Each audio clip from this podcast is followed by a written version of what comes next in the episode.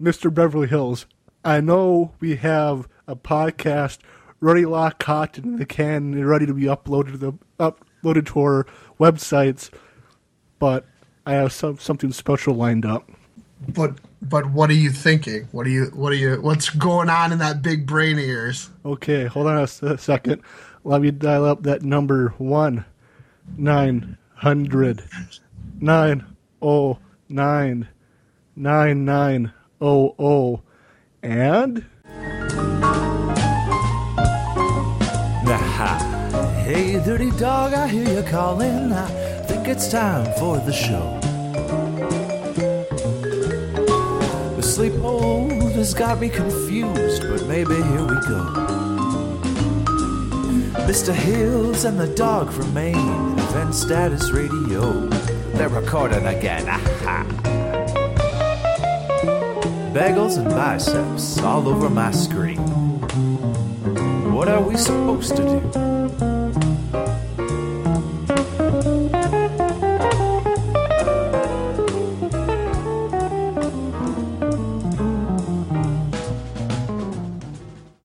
recorded live in the offices of Mid Event Status Radio. Recorded live on the telephone waves. This is 400 plus pounds of twisted steel and sex appeal. That is Mid Event Status Radio. I am the Tony Schiavone of the podcast, the Dirty Dog Darcy, and joining me is my broadcast partner, the Mike Tenay, to my Tony Schiavone, Mr. Beverly Hills. And Mr. Beverly, we are doing something very special on today's podcast. One may compare our special surprise as a Bobby Heenan to our Tony Schiavone and Mike Tenay. Beverly Hills, what are we doing today? Yeah, I I am actually very very very excited. Um, as we've just finished reading and reviewing the death of WCW, we have uh, pro- I'd say our biggest guest, um, a person that I've read, listened to for many years. The one of the authors of uh, Death of WCW and the purveyor of WrestleCrap.com, uh, RD Reynolds, on the line. How's it going? It's going great. Thank you guys so much for having me on. Although I am a little confused whenever I heard that uh, it was the Dirty Dog Darcy and Beverly Hills.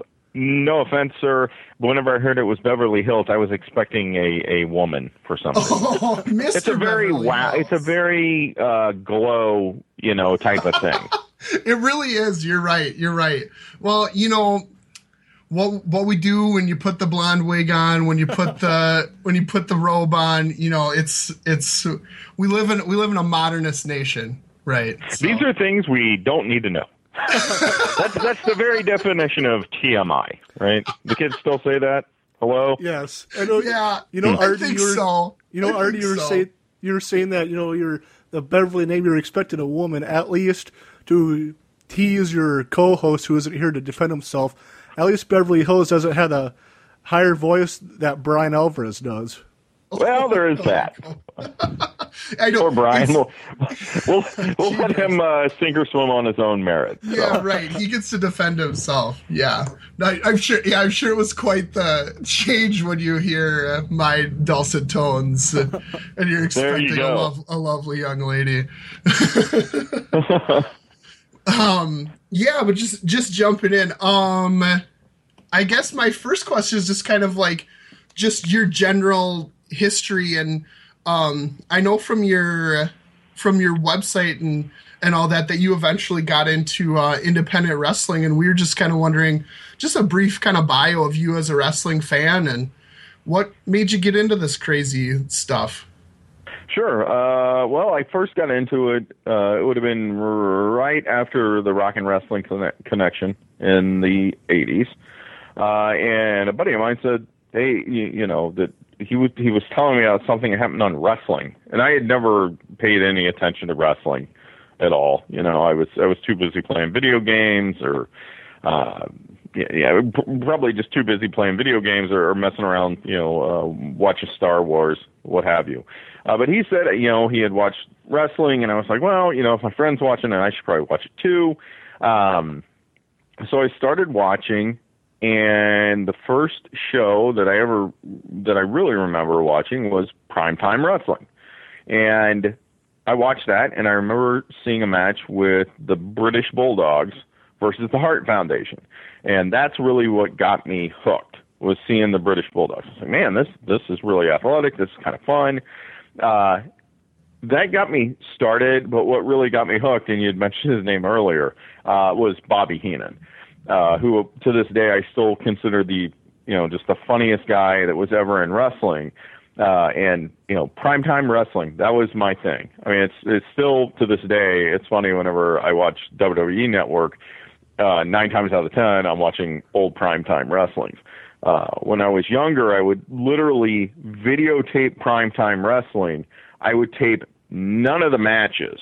I would just tape him and uh, Gorilla Monsoon uh, you know, in the in the buffer segments because I thought they were so funny, and especially they would go on location. You know, they went to Tony Hot Dog or Tony Tony Packo's Hot Dog Emporium in Toledo, Ohio. I'll never forget. you know, and they just just absurd things like that. They went to an old western movie set.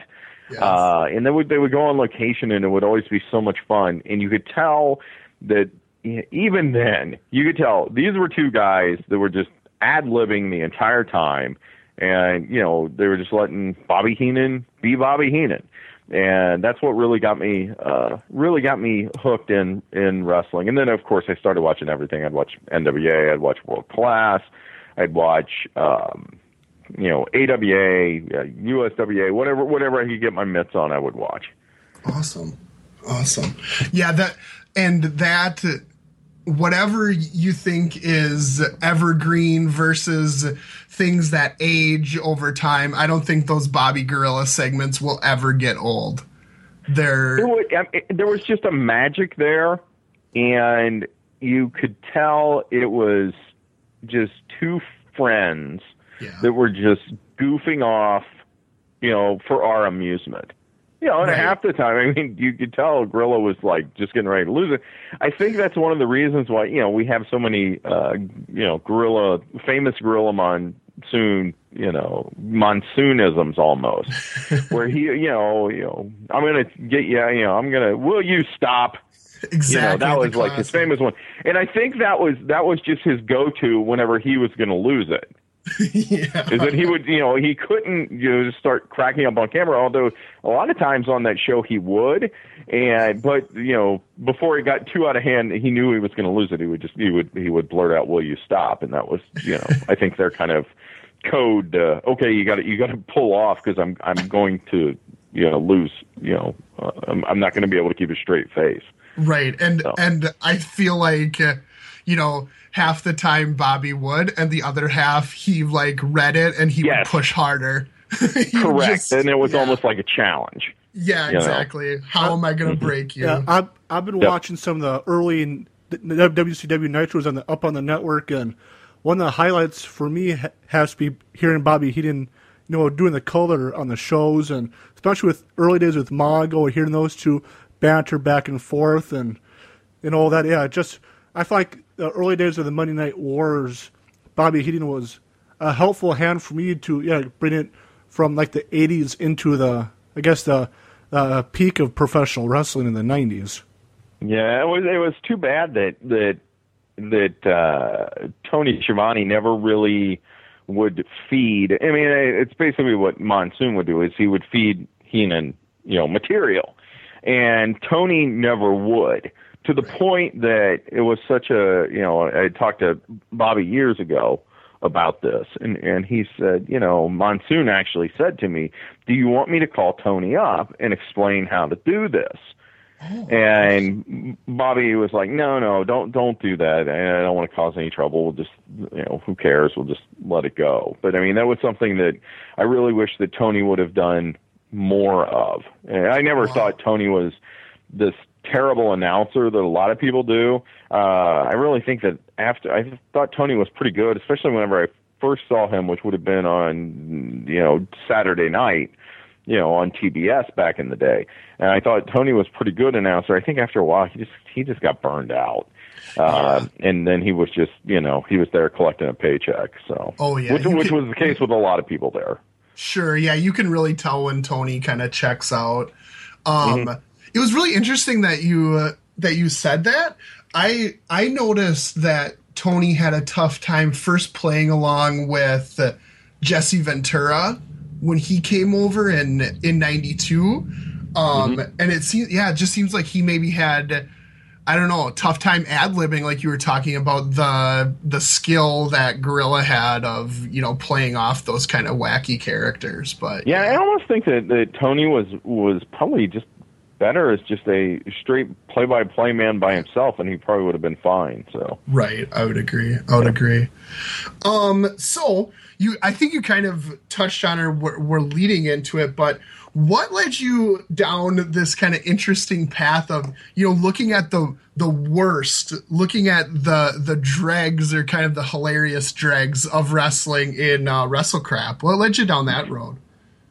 Ever since I was a kid, I always liked to find like the you know what is the what's the worst possible thing? Because it's it, to me it's always interesting to see the absolute best of something or the absolute worst of something. There there's there is there is something interesting about both yeah, I mean, I love to watch. Trust me, I love to watch. You know, a, a, a five star wrestling match or, or whatever you would say.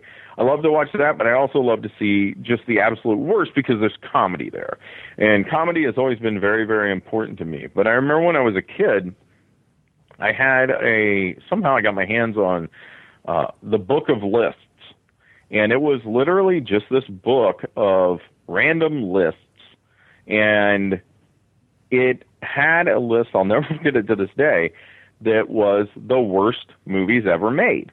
And this would have been back, you know, the book had to come out in the late 70s, early 80s, something like that. Okay. And it was telling, you know, bringing up all these terrible movies that I had never heard of. I mean, the, the internet wasn't around then, so you couldn't just, you know, Google worst movies. And it was talking about, um, you know, Plan 9 from Outer Space, it was talking about a, a movie where John Wayne played Genghis Khan, oh, and just all these terrible ideas that you're just like, man, who who would have even come up with something like that? That book of lists was something I will always remember because specifically of that list. And then years later, I actually we actually did the WrestleCrap book of lists, and that mm-hmm that that was the reason why because I was like it would be fun to go and you know recreate what was something that was so near and dear to me in my childhood. But I've always always thought that the um, you know just I love to look at the, at the worst of everything. And it's not just wrestling. I mean, I love to look at the worst of video games. I love to look at you know worst movies. I mean, last night I was we were sitting around the house, uh, me and my wife, and we're like flipping channels. There's nothing on and I turn on Netflix and I see Hercules in New York is on, which was yes. a 1969 movie with it was actually it was Arnold Schwarzenegger, but it was before he even was Arnold Schwarzenegger. He was actually Arnold Strong, which is I don't know how he switched to Arnold Schwarzenegger, but yes. if he would stayed Arnold Strong, he wouldn't have just wound up as the governor of California. He would have been the president. He wouldn't even been the president of the United States. He would have just been king of the world. Yes, if he'd have stayed as Arnold Strong. So I mean that's always something that that has been. I, I always just love to look for the worst of things and so this would have been uh, back in 99. I had paid too much for a computer. And I was trying to justify having having having spent all this money. I think it was like that's like two or three thousand dollars back then. Okay, wow. that's a lot of money back now, as I like to say. And it was it was something that I was trying to justify why did I spend all this money on a computer? And I was like, well, you know, this internet thing that's starting to take off. I should probably figure out something to do with that. So I was trying to come up with a website, and my two primary interests uh, at that time were video games and pro wrestling. So I looked around, I saw all these video game sites, I saw all these pro wrestling sites, and I knew we had to come. I had to come up with something unique and one night I was talking to my friend, uh, his name was Merle, Merle, uh, Merle Griggs. They called him Merle Vincent on the site. But he would, uh, he, we were talking about something he saw on Nitro. And he said, you know, did you see, uh, Nitro? And I said, no, I missed it last night. And he goes, oh my gosh, well, you got to see it. It's the worst thing I've ever seen. And I said, well, eh, then you've never seen the Gobbledygooker. And then that started about a two hour conversation about the worst things we had seen in wrestling. And that's how we, you know, that's how I came up with the, with the idea for the site. Uh, and then the name Wrestle Crap, I was trying to come up with a, a name for the site. You know, it's like, okay, Wrestling Hall of Shame, you know, worst of wrestling. And I just, I knew it had to be something really short, uh, you know, just bang, bang.com, you know, whatever, whatever it was going to be. And I was just kicking around and I, uh, I looked at my, uh, wife and I said, uh, what do you think of wrestlecrap.com? And she just rolled her eyes and went, "Oh my gosh!" And I was like, "Perfect!" And then that's how the name came. That's amazing. I don't now, I remember. The, the, she oh, was, sorry. the rolling of the eyes was what what sold it. So I know I you were talking that. about uh, crap and all that, and Mm-hmm. you know, talk, you know, back in '99. I guess that's one thing I like about now in 2015 with the WWE Network, with YouTube and whatever else. We can go Yes. back and find the worst of things. I know last week that we watched two matches from I think 2000 WCW, the the match from Thunder where David Arquette won the world title in the San Francisco 49ers match. oh yeah, with the with the picture of Scott Hall, right? Yeah, Yeah. yeah, blow up doll and. I'm, Yeah, that was yeah, that was uh yeah, 2000 WCW. It was funny whenever we, we were coming up with the idea of uh you know writing the the, the death of WCW originally, and I was talking to Brian uh about it, and I just said, man.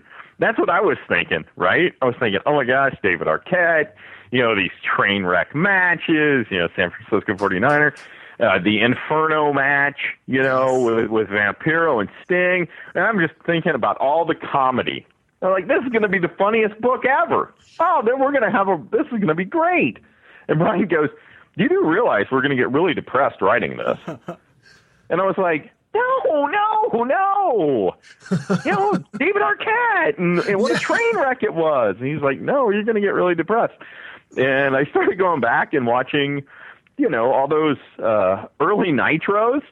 And I got Sure. so depressed. because it was like, oh man, there, there used to be this real alternative.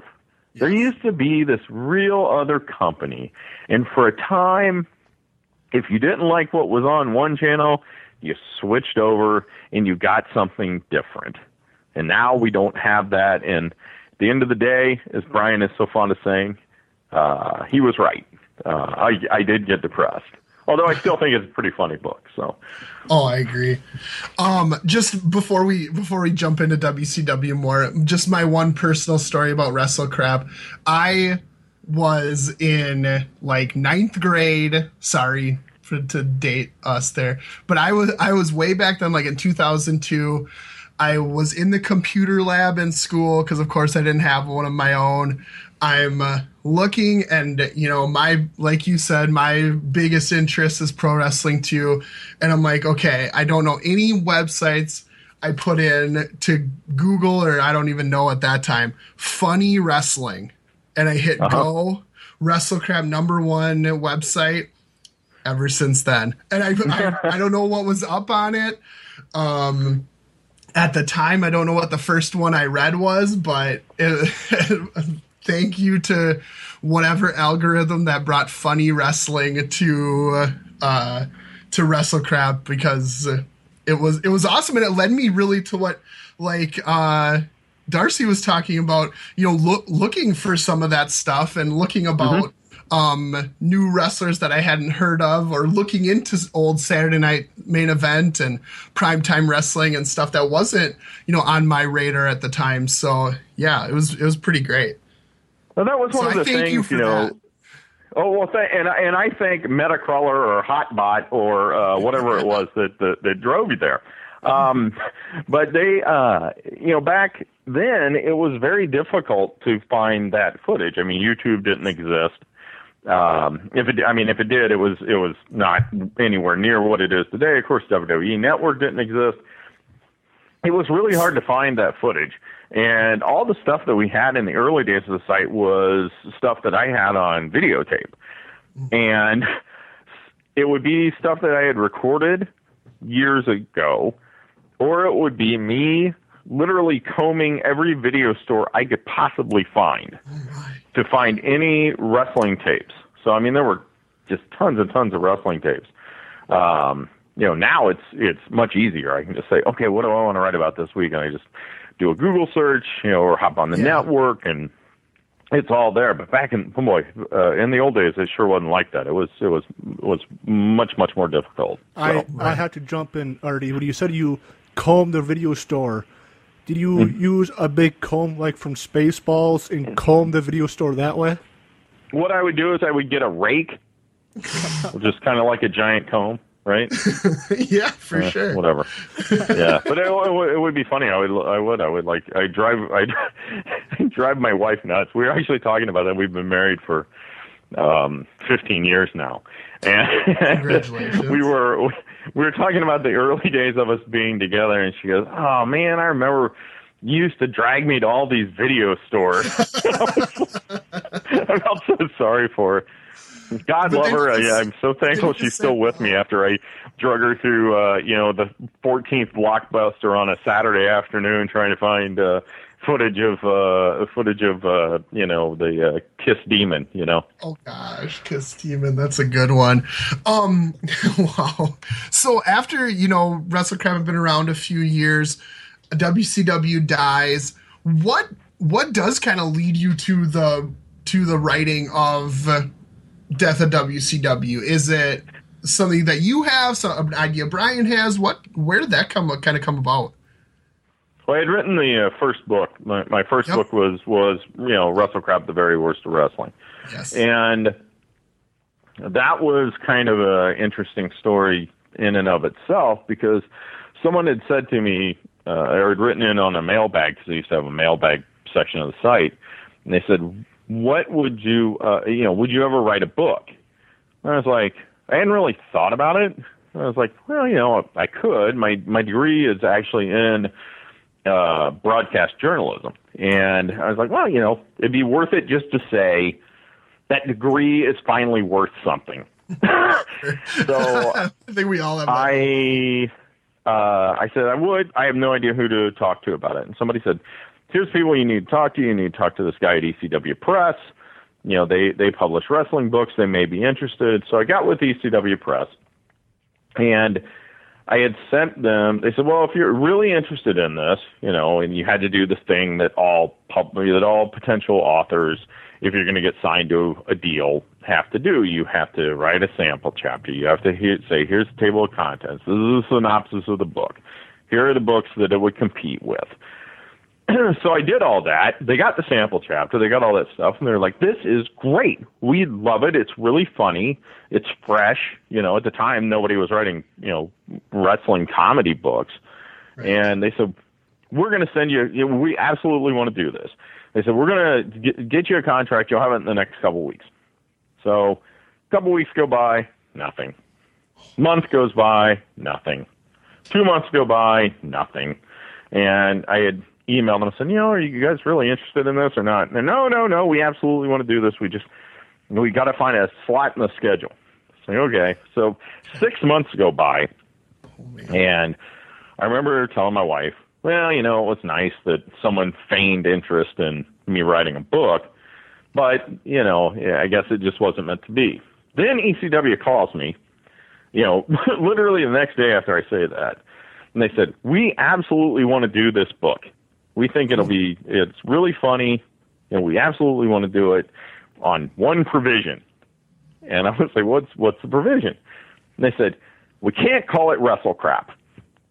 and I was like, no, yeah, I said, I won't, I won't do it. You know, if you're not going to call it wrestle crap. right. I said, no, you know, it's there'd just be too many problems with it. And I actually got hot, which I never do. I like never, I never. yeah, you don't. You don't seem like a a real hothead. no, I, I, I am like I'm pretty mild mannered, but I just said, look, if you're not going to call it crap, I'm not writing the book. And I think I pretty much just hung up the phone at that instant. And I went down to my wife and I said, hey, remember the book? She said, yeah. I said, they just called and said they wanted to do it. She goes, oh, that's great. I said, that would be if I told them no. and so, but then they called back and, and, uh, you know, uh, like a couple weeks later, they got back in touch with me and they said, you know, now we'll go ahead and do it. We'll go ahead and do it. We'll we'll roll the dice and and we'll try it. And so uh, they did. I know there was still hesitation on it, but the, they did it, and the book came out, and it was uh, you know was, they were really happy uh, with the numbers that it did, and so much so that shortly after that they said, "We want you to write. Would you would you write another book?" And I was like, "Well, yeah, I will." I said, "But I don't know." what it would be because I don't want to. It's too early to do another WrestleCrap book. I, I can't do that. And so we started kicking it around, and it was the book was either going to be the death of ECW because it had just died, the death of WCW, or I was really thinking about writing a book uh, with. Um, Matt over at he was at X Entertainment at the time, xentertainment.com. Now he's at uh, his new site name is Dinosaur Dracula, and he writes pop culture stuff. So things out of you know the the the, the 80s, 90s. It's all pop culture stuff, and that's right in my wheelhouse too. And for years, he and I have been wanting to do a book together. We still haven't, but we we talk about it every couple of years. But anyway, uh, they came back and they said we want you to do either death of ECW or death of WCW. And I said, okay. I said, but I can't. I thought about it, and ECW to me would have been too depressing to write about. Sure. Because you had people that really were trying. They really wanted to make it work. Yeah. Whereas WCW. I'm not sure where the yeah, I'm not sure where the humor would come in ECW, right? Exactly. And to me that's the most important thing. It's one of the things that this will sound very strange, but um, it's something that's driven some people that have worked on WrestleCrap.com with me. It just drives drives them crazy. But I have never been concerned with numbers. I know, I to this day, I think I've looked maybe twice to see what you know what kind of traffic the website gets or anything like that. I've never cared. I've always just wanted to make people laugh.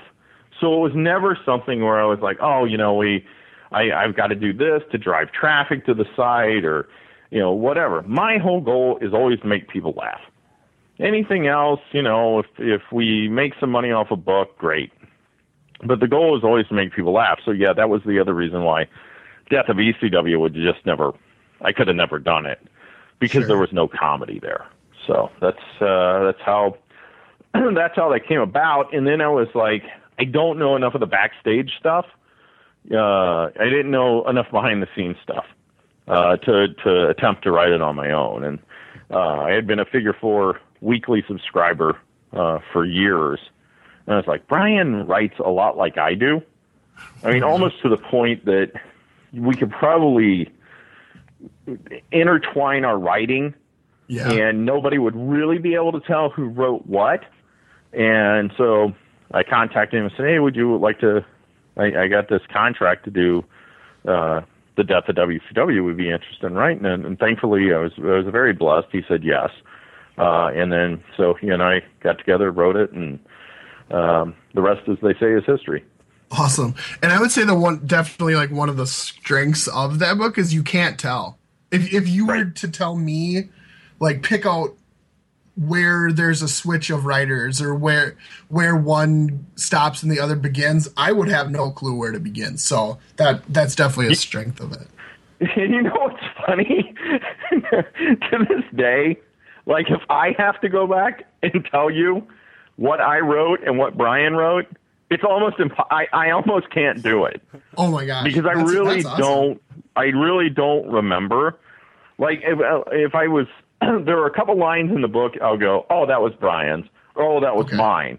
But as a rule, like overall, I know who wrote you know, I know who- it- it- at the beginning who was supposed to write what, but it just got kind of hodgepodged, and you know, I rewrote a, a lot of parts. He rewrote parts, and yeah, you, you can't. It's it's really really difficult to tell uh, who was writing what. So. Nice, nice. So when when you think back, if you can remember, I guess when you were writing it, do you are are there any parts that stood out as like as you said earlier, kind of the easy parts to write, or like the fun parts, or parts that were mostly humorous, or anything like that? Uh, two thousand. okay, yeah, right. it's kind of the, the, the, whole meat of the fuck because it was yeah. it was just it was amazing to see the collapse. And it was I mean to me I just I always think about this. They presented that uh, they presented a Hogan Flair match like one year apart from each other. I don't remember the exact numbers, but it was like 90% they lost like 90% of their paying audience. Yeah. Uh, on pay per view. And I was like, you know, if, and this is, this is something they did on The Simpsons years and years ago. They had Krusty the Clown come out and say, you know, I'm going to spit in every fifth Krusty burger. And I was like, you know, if Ronald McDonald came out on TV and said, I'm going to spit in every fifth burger, McDonald's wouldn't lose 90% of their paying audience. I don't even know how it's possible but uh, you know, we wrote it, and it was you know just when you saw it, you're like, yeah, these people really did not listen to their audience at all.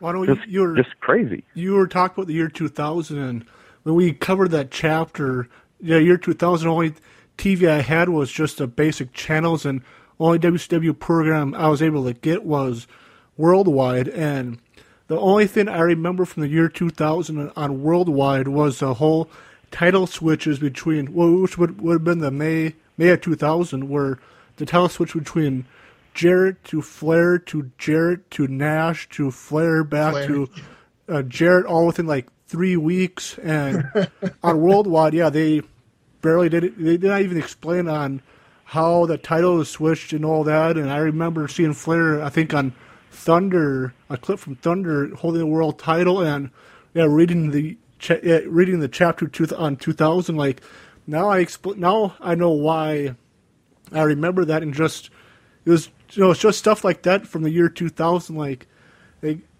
it speaks a lot on why within a year after that there was no more WCW. Yeah, well, I mean, it was also, I mean, it was horrible mismanagement. I mean, there were, it was just everything they could possibly do wrong. They did, and there was also a very strong, you know, uh, uh, program on the other side of the coin with with Raw, you know, with WWE. But even then, I mean, even WWE, if you go back and watch some of that 2000 stuff, if you really watch it, it, it was it was not all uh, you know uh, hot fudge sundays, you know, with cherries on top by any stretch totally. You could you could definitely see the the 2002 2003 kind of mid or, mid collapse or whatever. You could see that coming. Oh for sure. You know those yeah after after rock left and and austin uh, uh and austin retired or you know basically yeah. retired you know? Mm-hmm. yeah. Um let's see. Yeah so you kind of t- you touched on the mismanager or whatever. I know this is this is tough, but and we know that blame can be spread around everywhere. But if you had to pick a couple like main things, like to blame people, whatever things for for the death, for the the downfall, what would what would you point to as a person who's probably done more research than most? I mean, it was really that they just did not. They didn't listen to what their fans wanted. I mean, that that was that's the whole story. Yeah, I, I shouldn't say it's the whole story. It's the bulk of the story. Yeah. Is they did not listen to what the fans wanted. You know, at, at some point, you know, WCW fans wanted WCW to beat the NWO. Yeah, I mean, you, you had to. But they made WCW into a laughing stock. They came out every week and said, and NWO would come out and say, you know, WCW sucks. And they did that for so long that they, you know, they proved it to be true. Yep. And yeah. you you can't do that. It's it's funny because one of the problems with they've always had with uh, uh, in in the WWF or WWE is their invasion angles. Anytime you have an invasion angle, they never make whoever is coming in look strong. Right. That's the one thing WCW did. You know, they made them look really strong. They made them look too strong, and you know, th- there has to be that middle ground. And and I would say that was the biggest thing is they just never they never listened to their fans. I mean, one of the my favorite stories in the book is, you know, they had a a research team, you know, that would go out and talk to wrestling fans and say, you know, do you watch WCW? You know, if you don't, why did you quit? What would make you more interested in the product? And the wrestling fans told them, you know, we want more wrestling, you know, da da da da. And the people in charge at the time heard what they wanted, and they're like, well, that doesn't matter. That's not what. No, who cares? It's not what we want to do. Yeah. And It's like, Oh, yeah, but they're gosh. your paying audience. You you need to, you know, if you're a business, you know, and that is your primary goal. Uh, I mean, you have to listen to your audience, otherwise, otherwise they're gonna they're gonna go away. I don't Yeah, Uh, exactly. and they and they did in record numbers. Right. in the book and the inner series, it seemed like, you know, some of the bookers like Dusty Rhodes, Ole Anderson, Kevin Sullivan. It's like when Kevin Nash, when those guys got the book, it's like they put their themselves or their friends over, and it's like you and Bryan weren't really too fond of uh, what I like to call wrestling bookers. Do you do you feel like you know having a, a wrestling booker? I guess yeah, wrestling booker. Do you feel like that also helped led led the demise of WCW?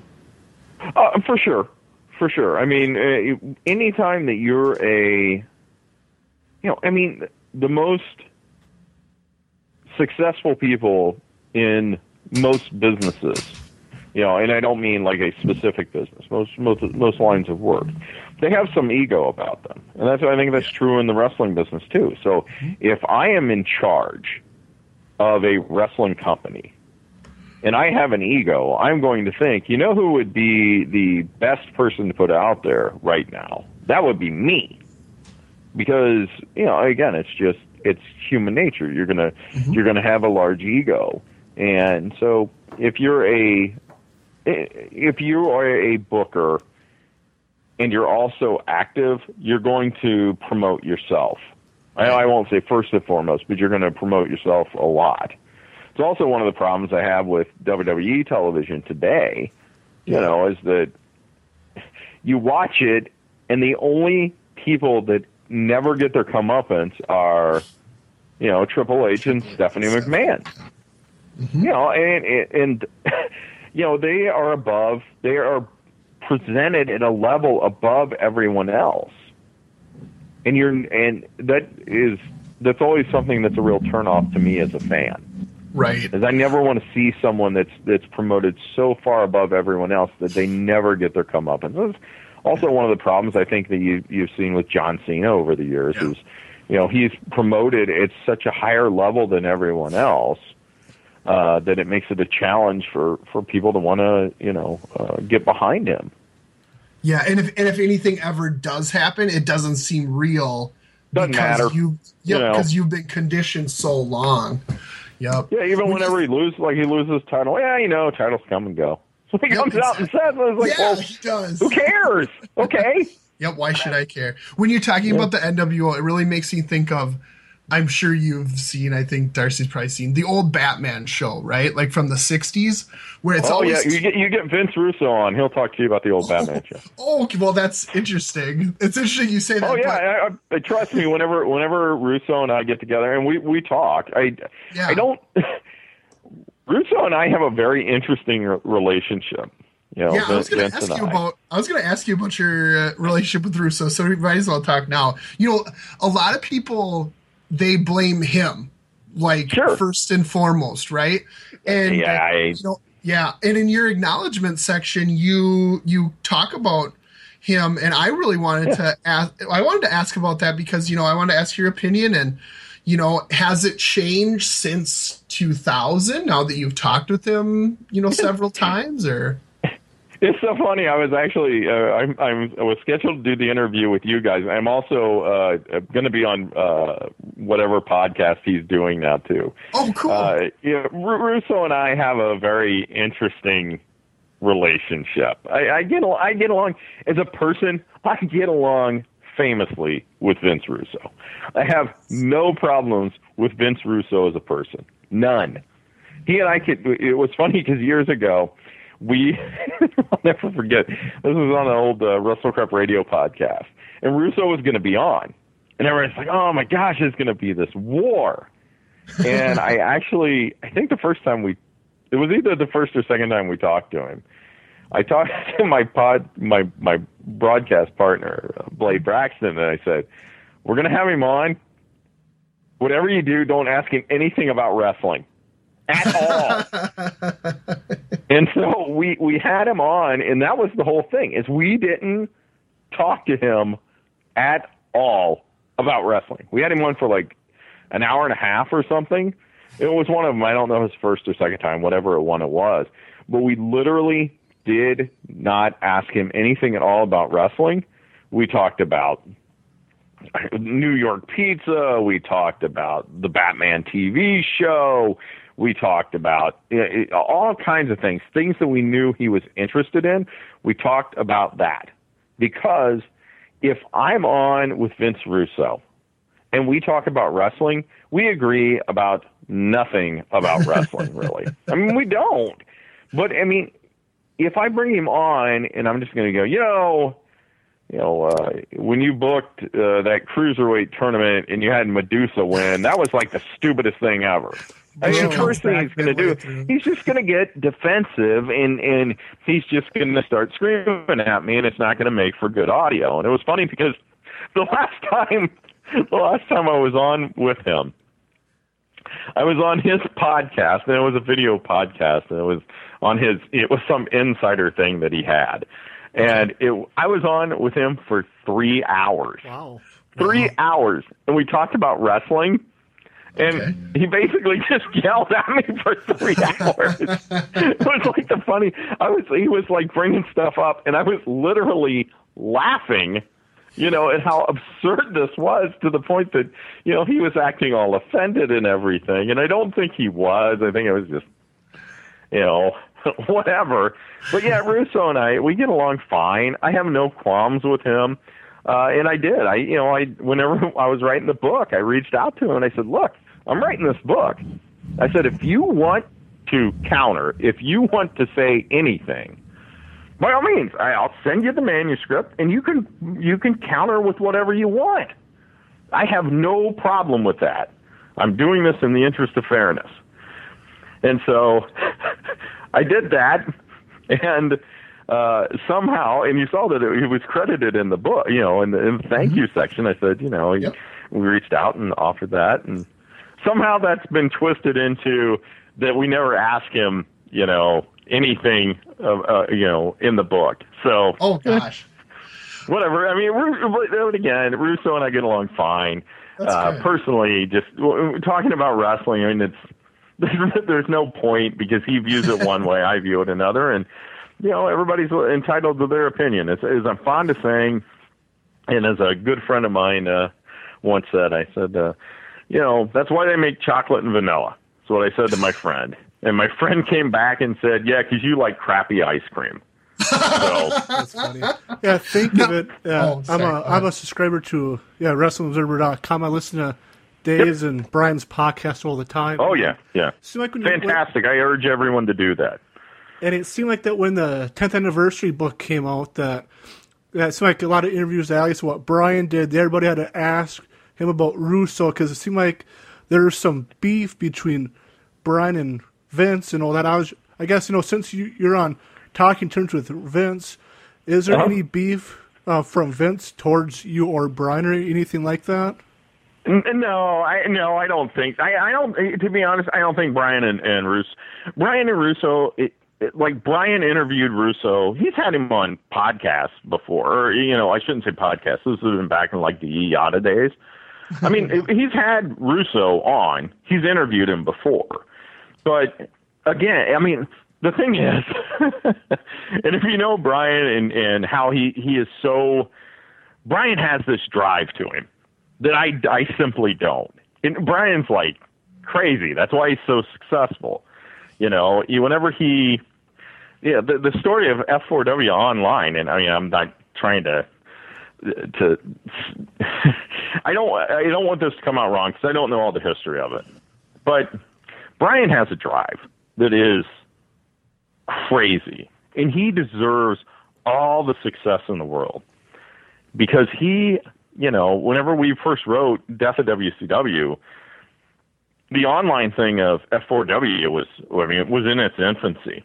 I mean, it had just barely started, but he went full bore and just said, I am going to make my wrestling website, I want to make it the biggest, you know, wrestling website in the world.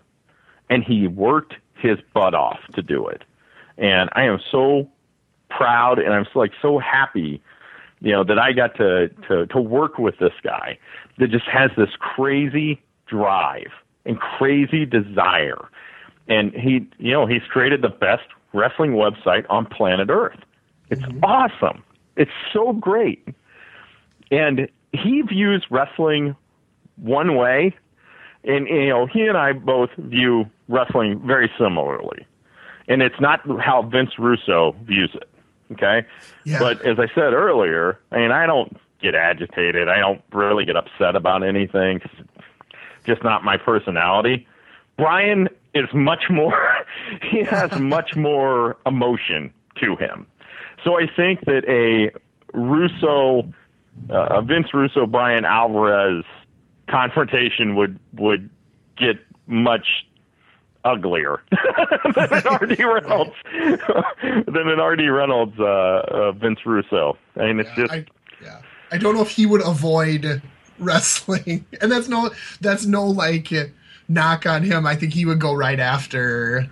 Oh, the, and, the and I do too. And it's just you know, it's just uh, different people. Everybody yep. is wired differently, uh, and Bryan is much more passionate that what Russo has done to the business has been so detrimental. And I mean, if you look at it, you know, I mean, he was the Russo was around when WCW really started its incredible downfall. He was in TNA for most of its existence whenever it never really did much, uh, to say the least. And so uh, I think Bryan looks at it, it's like, oh my gosh, look at this! Look at this! What this guy ruined! Da, da, da, da, da, da. And I just look at it. I'm not as as passionate about it. I'm just like, I kind of look at it more from a uh, outside perspective, you know. I guess kind of talk about the demise of WCW. Besides focus on like one person or bookers and all that, what were some of the major factors that led to the demise of WCW, in your opinion? Um, you know, again, that they didn't listen to their fans. Um, that they had one fantastic idea, and that was the New World Order, the NWO. I and actually, I shouldn't even say one fantastic idea. I look at Eric Bischoff, and a lot of people and one of the bad things about the WWE won the war is they will they are rewriting history. Yep, they get and that was one of the things we wanted to do books. too. It, excuse me. I it always they always say winners write the history books. That's the absolutely. You know, yep. And that's the case here. And the winners are writing, you know, writing the history books. and you know the the same winners that uh, are writing the history books are the same people that have said, you know, there were 93,173 people in the Pontiac Silverdome for WrestleMania 3. Yeah. Even though that's not true, everyone believes it, yeah. you know, because they because it has been said so many times over and over and over and over. and I think one of the things that's really sad is WWE will get someone on their hit list you know, and the Warrior, you know, years ago yeah. was the Warrior. Remember, they self destruction of uh, of uh, the Ultimate Warrior. Right. and so they wrote that history. oh, the you know Warrior was this you know crazy man, da da da da da. And I think they have done the same with WCW. That was one of the reasons we wanted to get every detail we possibly could in that book. We originally wrote it because we knew that was going to happen. Mm-hmm. And one of the things that I think is really being whitewashed by WWE, anytime they mention Eric Bischoff on any of their programming, they, all they talk about is what an idiot he is. Yeah. And that is so not true. we wrote a lot of ba- uh, a lot of negative stuff about Bischoff in the book because sure. he deserved it.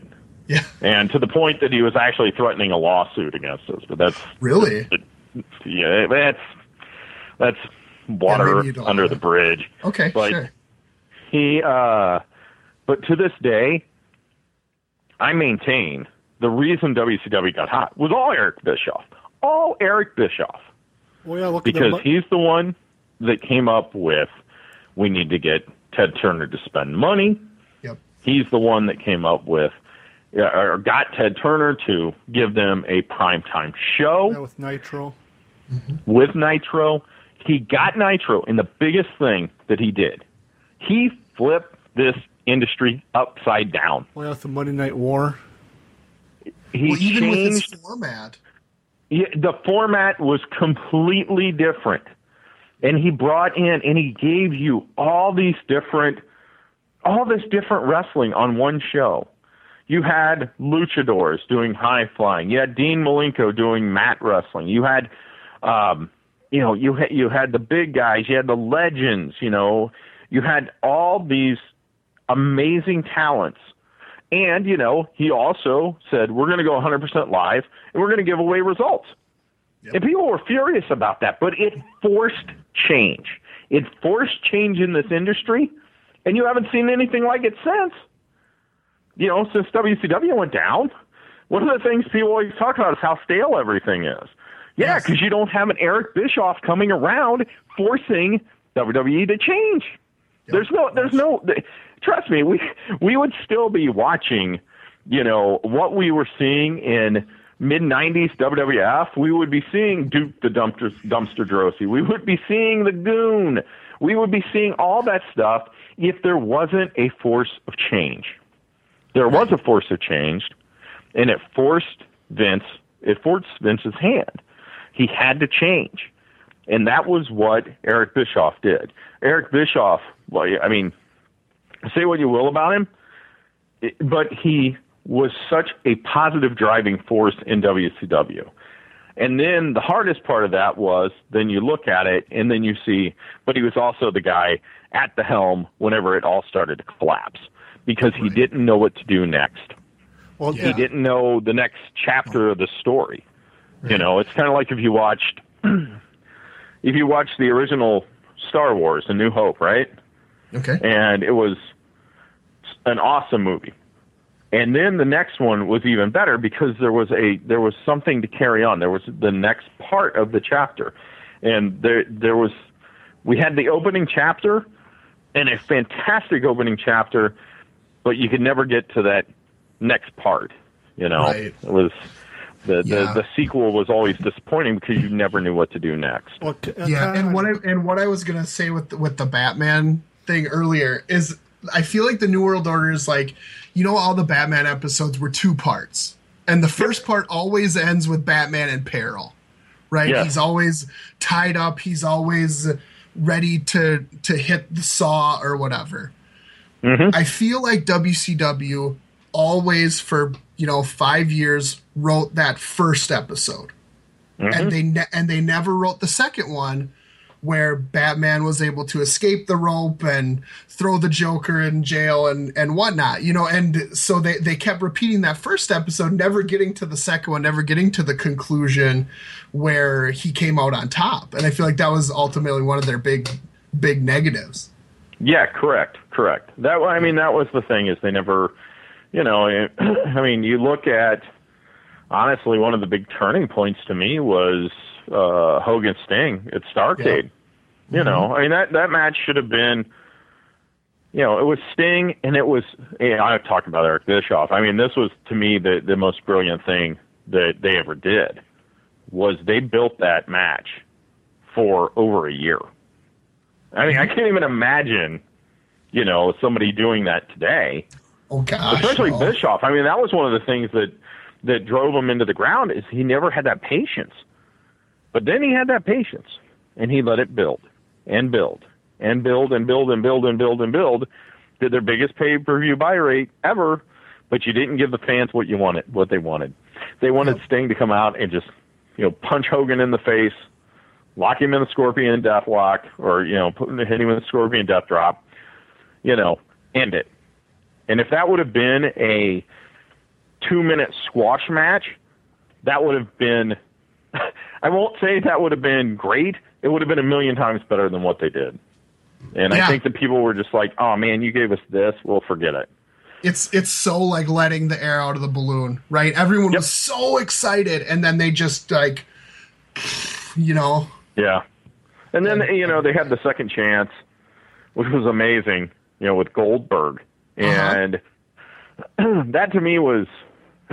I don't know what the most amazing part about Bill Goldberg was. You know, I, I think that it has to be the the fact that WCW had him, and they actually booked him in such a way that he got over. Uh, Yeah. that he was able to get over in you know in that shark infested you know political scene.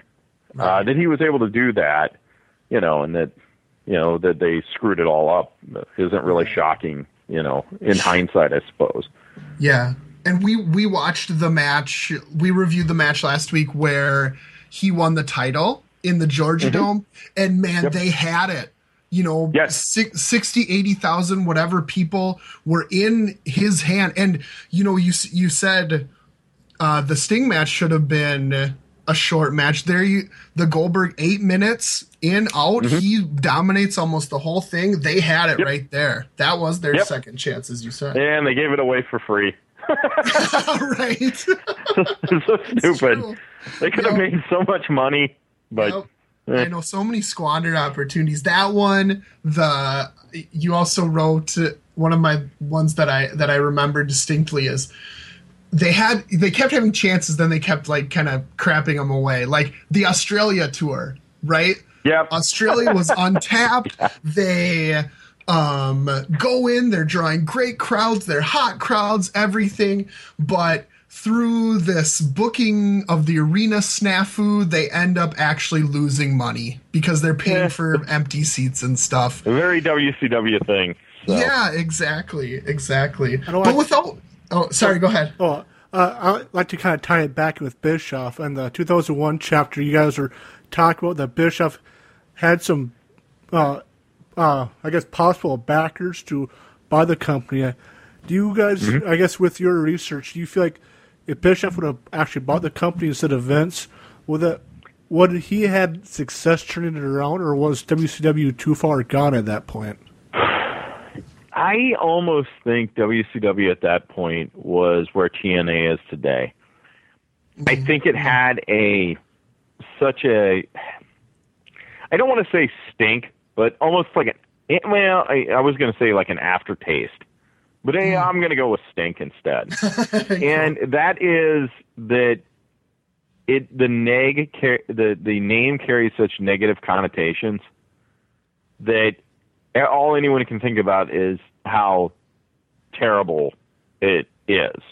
They can't think about what it once was. All they can think about what the most recent the most recent times and what a bad what a bad uh, you know what a bad company it had become.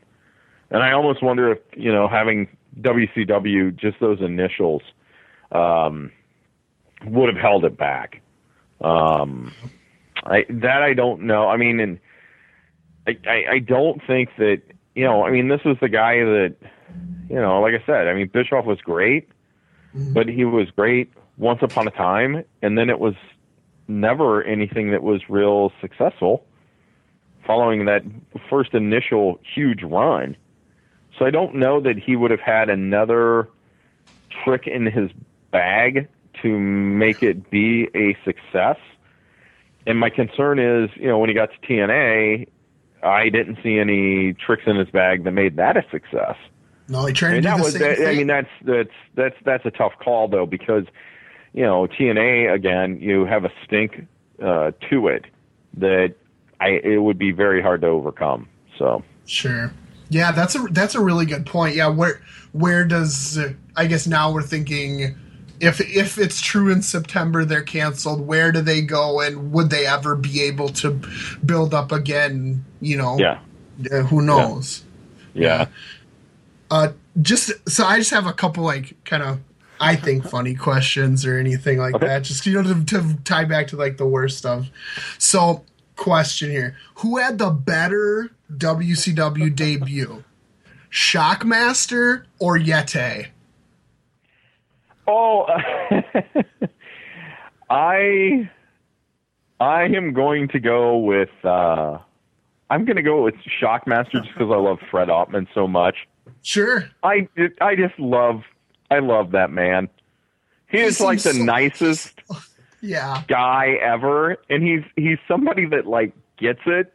Right. He's like, yeah, you know, I fell down flat on my face, and he like laughs about it now. I know I've se- I've seen him talking about it. He seems just Yeah. so down to earth about it. Yes. Just Yeah. like nobody told him to watch out for that freaking piece of wood, and there he goes. You know, and he's just like whatever. Yeah, He reminds no, me so right. much of uh he reminds me so much of Quake, you know, John Tenta who was always just a dear friend. I was You I was going to ask. funny those gonna, two were oh, together, so Yep.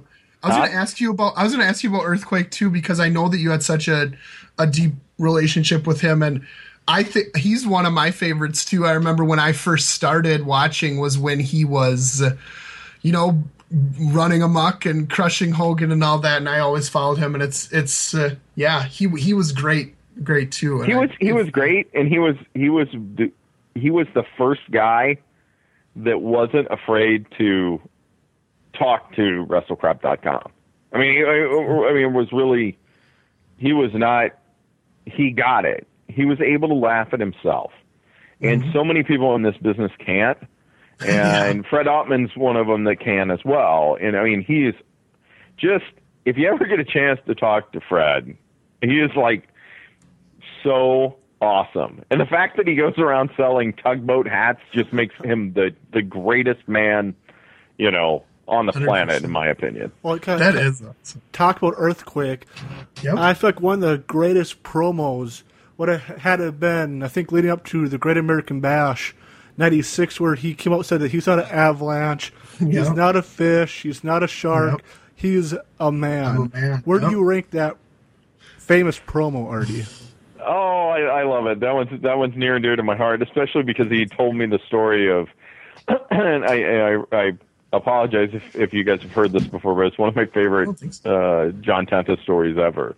So he was telling me about he you know he went to LSU, so he had a big tiger tattooed on his arm, right? And he was going to be the shark, and so WCW told him, well, you know, you can't be the shark with that big tiger on your arm. You, you got to do something about that. And he's like, okay. So he went in, and I think it was like 22 hours of uh, them working on this tiger to make it. It was supposed to look like a shark. It just wound up looking like this big black blob. It was just horrible. But he was doing it because you know he was told you can't Yeah. be the shark with the big tiger on tattooed on your arm. So he goes and does all this 22 hours of tattoo, you know, uh, tweaking, whatever you would call it. He's back for two weeks, and they said, "Yeah, you're not going to be the shark anymore." yeah. Oh, But John, John would do, and this is the case. This is why I never. Uh, we always try never to make fun of the actual wrestlers on WrestleCrap.com since day one. We've never wanted to make fun of the wrestlers because they're just guys. They're just trying to put food on the table. They're just trying to Yeah. put a roof over the head for their family, for their kids, for themselves.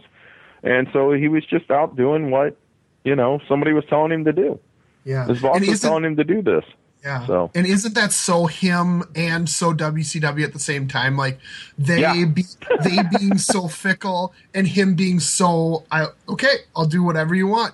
You Yep. want me to you want me to go in and get a shark tattoo over this very meaningful, you know, tiger tattoo I have? Go for it. Yep. Yeah, You know- that was and That was John. and that's why I, I go back and I'll say, you know, I'll go with I'll go with the Shockmaster because we can laugh about that. So Right. I guess yeah. I mean, you can laugh about the Yeti too. Yeti, you can laugh about that too. But Shockmaster is always going to be just awesome. So what is what your favorite or most ridiculous WCW gimmick match? Uh, it wasn't so much a gimmick match, but the one that I always think of uh, was the Black Scorpion, where he showed up to Starcade in a spaceship for some reason. First he's a magician, then he's yeah, an alien. yeah, and he made tigers disappear, and Yes. uh, you know, guys would he'd spin their heads around and all kinds of stuff. That was that was great. When he showed up in a spaceship, I was like, wow, this is this is fantastic. with like 10 different black scorpions. Yeah, ten different black scorpions. You didn't know which one. I mean, it was like, uh, you know, yeah. Awesome, awesome. My personal favorite will always be at least the promos leading up to the Yapapi strap match. Oh, Yapapi. Yep, absolutely. You know? Yeah, I don't- was so Oh, happy the with. strap- I don't know how I hadn't inducted that until like last year, but I was so happy, you Oh, know, I- to, to yes, actually I have written love about that. too. So The strap master Jimmy Hart. I Yeah. love that stuff. I know yeah. for me it Yeah. has to be that steel, the first blood steel cage match that Hogan and Flair had. At, I think uncensored 1999 that Yes. ended in a submission, even though Flair was all bloody. They both Yeah. did. And then I mean, you and then you talk blood, and you think about the new blood rising, where the blood would fall from the ceiling and it Oh, never God. hit anyone. And and they're supposed to be knocked out by the Yeah. blood. There's- and there's one, moved uh, into it. I need to start doing uh, heavy research on that so I can uh, do an induction on that over at Oh gosh, WrestleCrap.com. I So, I will love that one. Um, in the years, you know, in the years since this has came out, has there what's like your your coolest or weirdest or or any type of you know feedback that you've gotten on the book? You know, maybe from an unexpected source or or anything like that. You know, some crazy person that, that read it that's came through the grapevine back to you or anything like that. my my favorite. Uh, I mean, there have been a lot of them.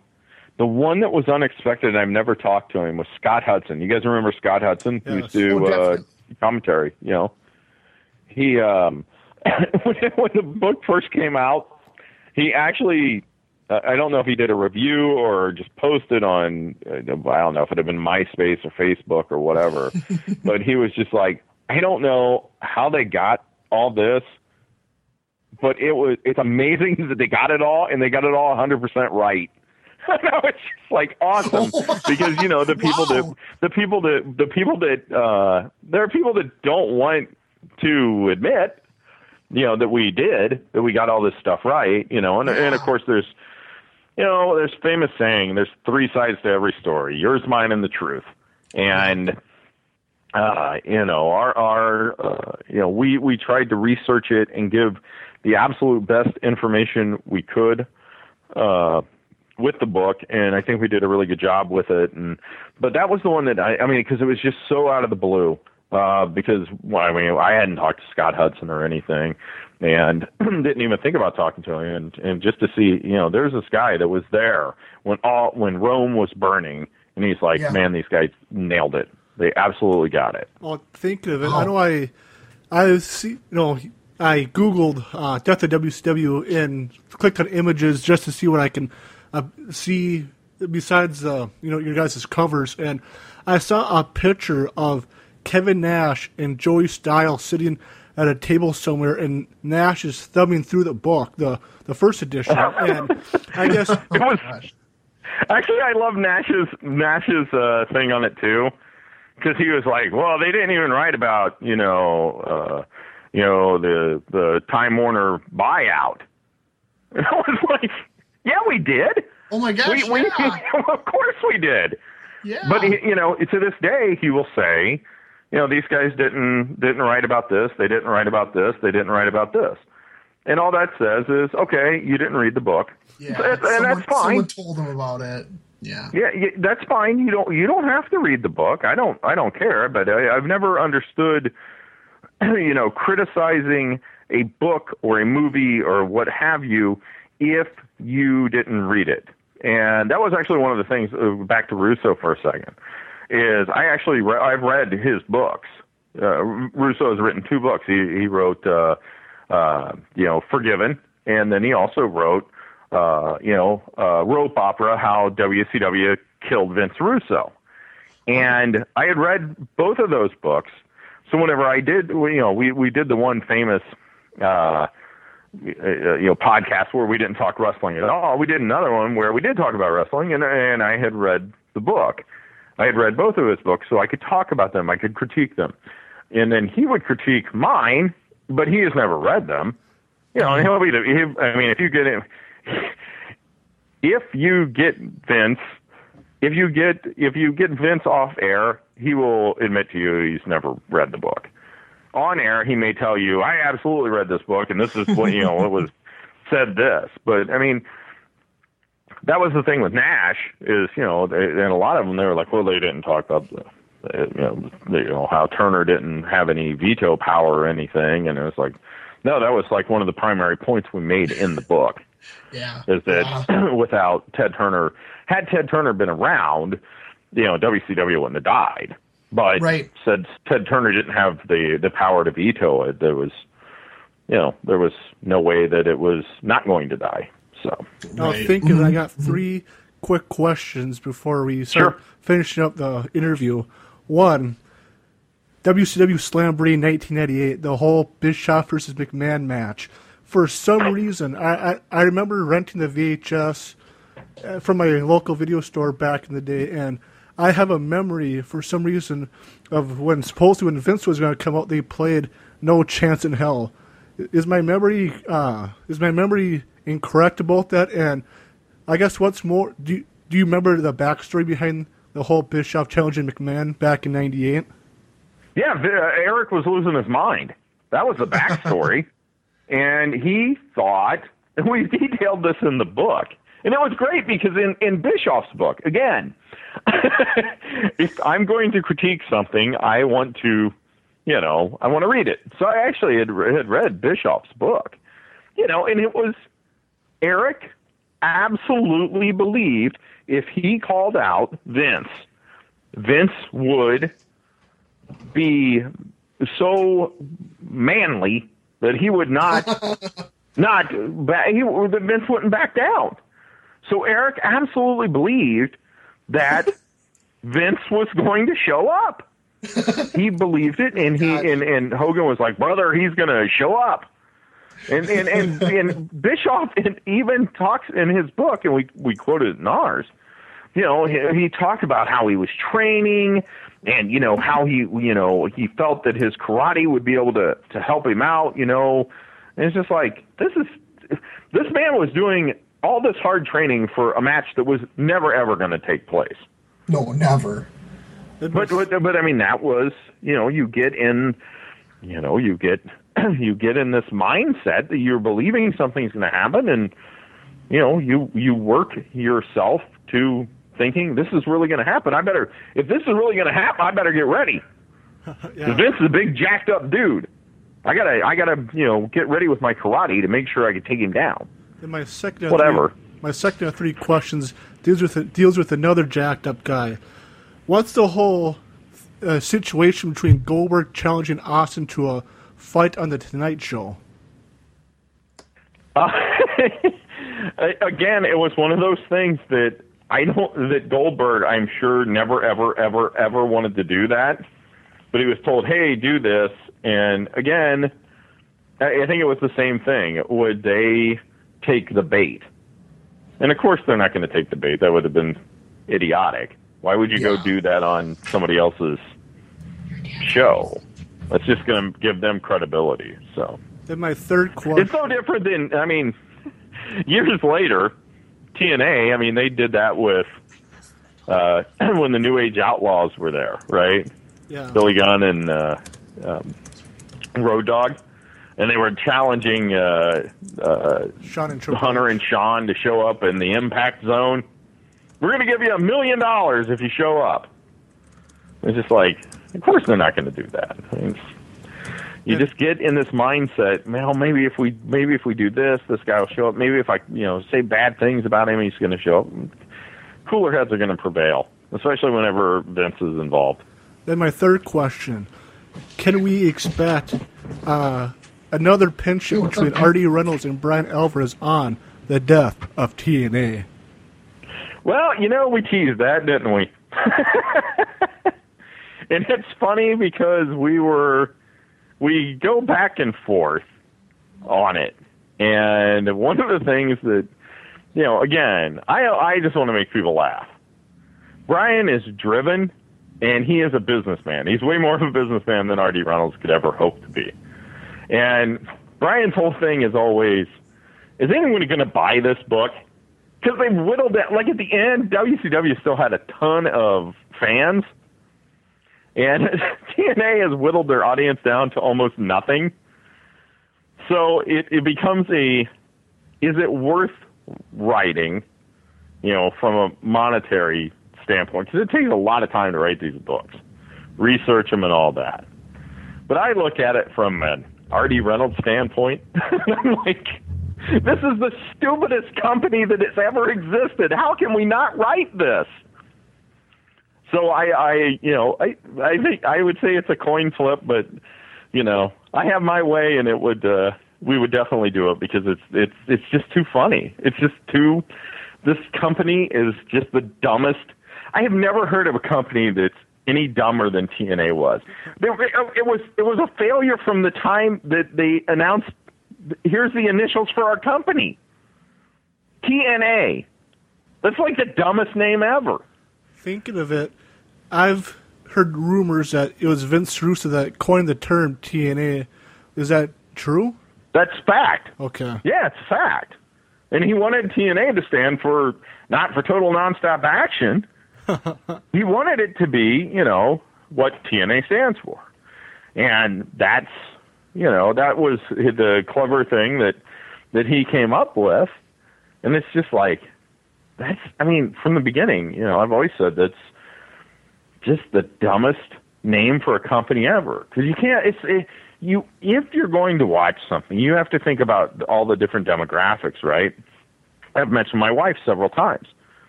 And if I'm at home with my wife and she says, "What are you going to do tonight?" Well, you know, it's Wednesday night. I want to watch some TNA. What? What's she going to say? I mean, if she didn't know what it was, you can't say that to somebody and not think, "Oh my gosh, you know, what a perv." Totally. So, Beverly, do you have any Yeah. uh, last couple questions before we wrap it up? Oh, he uh, he stepped away. I guess. Uh, what is your favorite WrestleCrap induction that you've written over the past few years? oh man, I've had 15 years of them. So, um, I I uh, there've been so many, uh, and I've had so much fun. I, I remember I wrote the WrestleMania 2 induction with uh, Blade and Harry Simon. and that was a lot of fun, uh, just because it was three of us ganging up on it. Uh, the one I'll always, this is so stupid.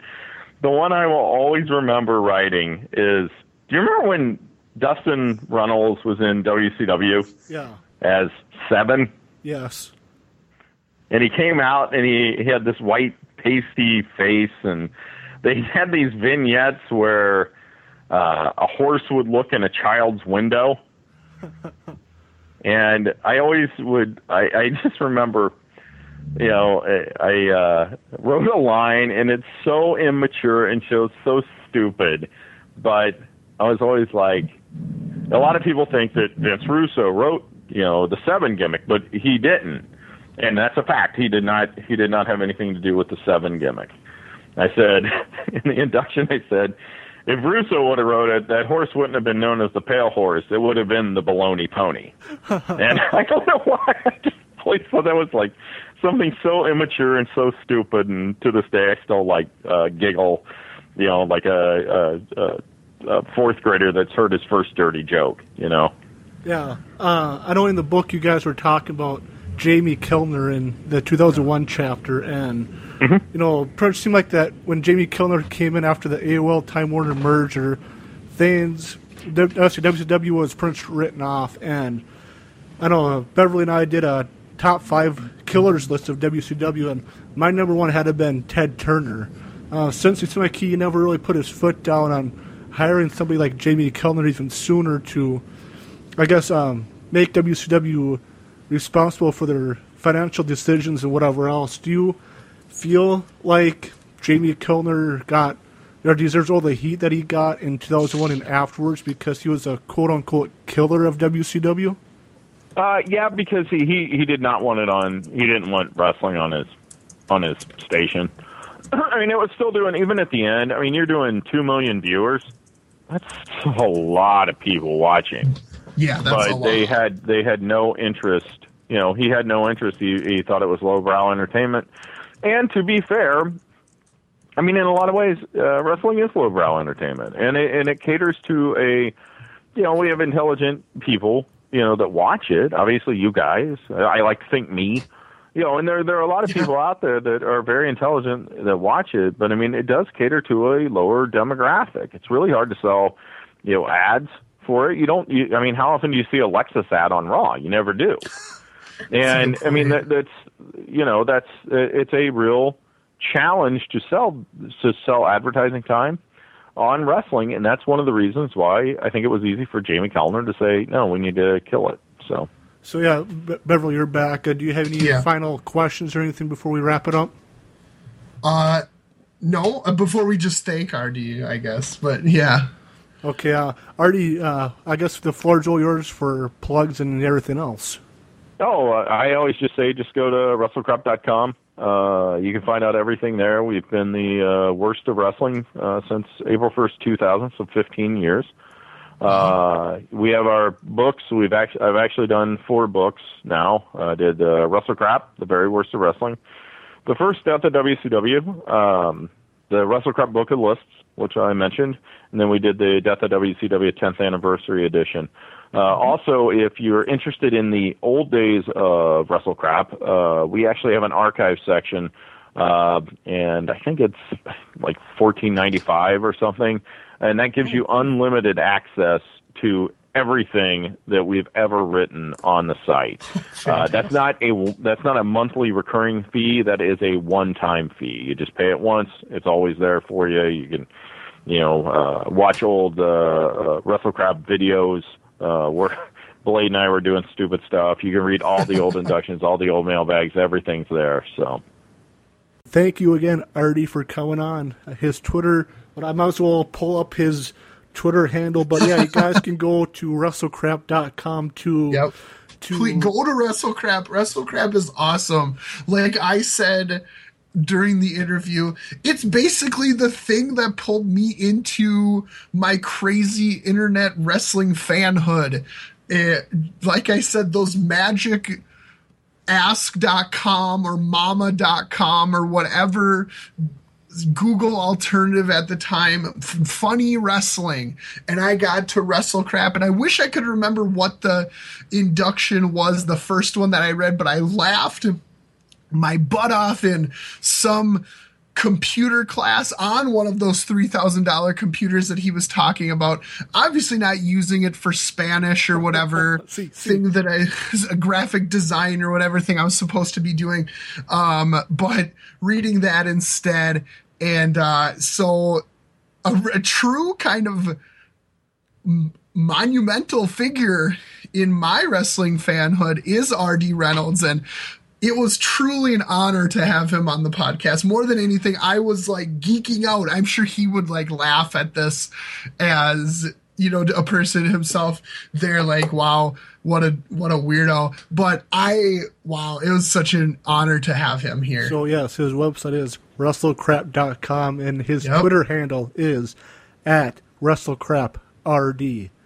Again, that's at wrestlecraprd. And I had a fun time with RD that you know, well, I think back in October I had when they re, re well, when they released the 10th anniversary version, I had Bryan on. I wish I could have had Bryan on as long as we had RD on, but Bryan had was time limited. So Well, like like RD says, Bryan has a crazy schedule to keep, and Yeah. he's he's running around twenty four seven. He's a busy guy. So it's great to have the other author on and all that to go more in depth and all that. So it was fun to so finally finally wrap up the Death of WCW series and talk to RD. And I guess one of the coolest things I I liked about RD, you know, that interview that we just wrapped up with was that, that him and Vince or him and Vince Russo are Yeah. cool with one another and all that. Yeah. And you know, if they don't talk about wrestling, then they're cool and you know and all that. But if they talk about wrestling, yeah, they butt heads and all that. But you know that's a that's a better man than I. If I have someone who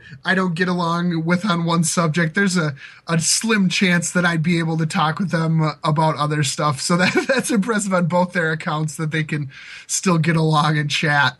So, like we discussed in our wrap up podcast last week, and if you guys don't have your uh, your copy of the book, go to Amazon.com, go to other fellow bookstores out that are still there, if there are any out there, and pick up pick up the book. I know Beverly, you mentioned that you read the PDF version of the book. Yes, Where uh-huh. can they find the e version of the book? Uh, that I want to say is on ECW Press. Uh, I don't I don't know if that is ECWPress.com, but if you would search uh, Death of WCW and get to the ECW Press site, you would be able to download it there. That's where I downloaded it.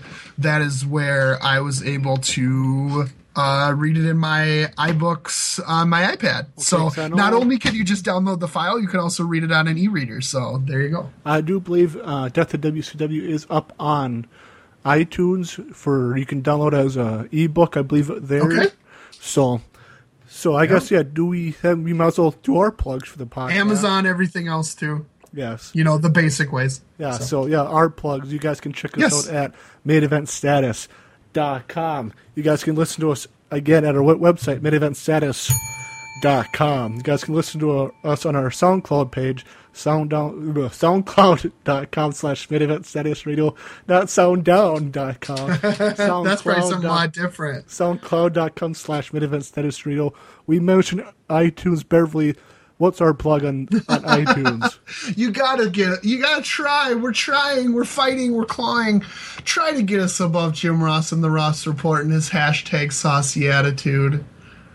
You know, It's made with love. thinking of it, to tie it in with art. Isn't that what he says? Yes, On that one Kitchen Impossible. yes. You know, tying in with Artie. You know what? We don't care about our numbers, Daddy-O and Daddy-Yet. we just want to beat Jim Ross and his What one man? We want him. Or you know what? You know what? If Jim Ross wants to come on here, we could talk about saucy attitudes and and we want to talk about you know his his original barbecue sauce or his uh, his chipotle barbecue sauce. That's his new thing. You know if he wants to come on and talk about that we're open man. Come on. We'll you know and we'll stop talking about trying to pass you. We'll just trying to talk about getting even with you. So you know come on jim ross. Come over to our side. Share the saucy attitude. Yes, and I hope Jim Ross doesn't insult you like Artie did and call you a female. It is what it is. Fair enough. You guys can also you guys can um, interact with us on the social media. Facebook.com slash mid event status radio, just like our SoundCloud URL, Facebook.com slash mid event status radio. Go there, like us interact with us there. Guys can also interact with us on a Twitter machine. Beverly, how can they interact with you there? Uh, that is at Beverly Hills MES. And for me, it's at Dirty Dog, M E S, dog, as in D A W G, Dirty Dog, M E S. Beverly Hills, I am so thrilled. We can wrap up the wrap up of Death of WCW. We can finally take it off the shelf again and put it in another box and put it back on the shelf. I'll just, it, it's still on my app. I, I, I'll be able to pull it up if I ever want to, but you know. I'm happy about that. And for Artie Reynolds and for Mr. Beverly Hills, I am the Dirty Dog Darcy. Stay dashing, mid eventers. Be nice to everyone.